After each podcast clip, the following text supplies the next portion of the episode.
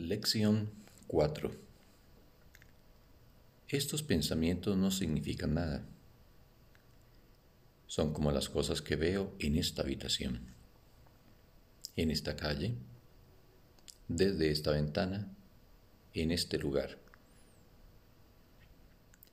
Estos ejercicios, a diferencia de los anteriores, no comienzan con la idea de hoy.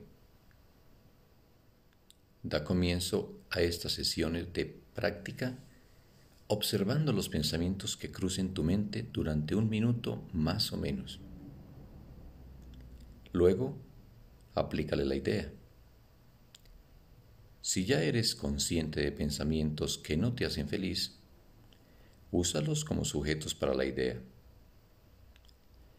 No selecciones, no obstante, solo los pensamientos que a tu parecer son malos. Si te acostumbras a observar tus pensamientos, descubrirás que estos representan una mezcla tal que, en cierto sentido, a ninguno de ellos puede calificársele de bueno o de malo. Por eso, es por lo que no significan nada.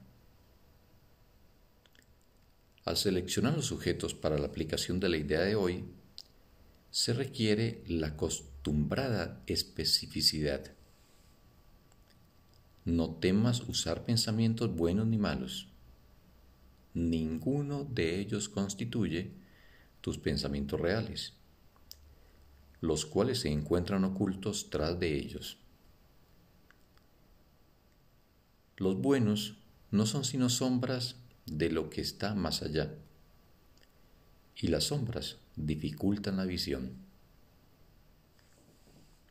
Los malos son obstáculos para la visión y por lo tanto te impiden ver. No te interesan ni unos ni otros. Este es un ejercicio importante y se repetirá de vez en cuando de forma ligeramente distinta. Nuestra meta es entrenarte en los primeros pasos hacia el objetivo de poder separar lo que no tiene significado de lo que sí lo hace. Representa el primer esfuerzo en el objetivo a, largo plazo de aprender a ver que lo que carece de significado se encuentra fuera de ti y lo significativo dentro. Es también el comienzo del entrenamiento que le permitirá a tu mente distinguir entre lo que es lo mismo y lo que es diferente. Al usar tus pensamientos como sujetos para la aplicación de la idea de hoy, identifica cada uno de ellos por la figura o acontecimiento central que contenga. Por ejemplo,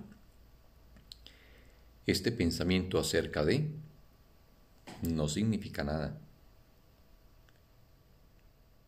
Es como las cosas que veo en esta habitación, en esta calle, etc.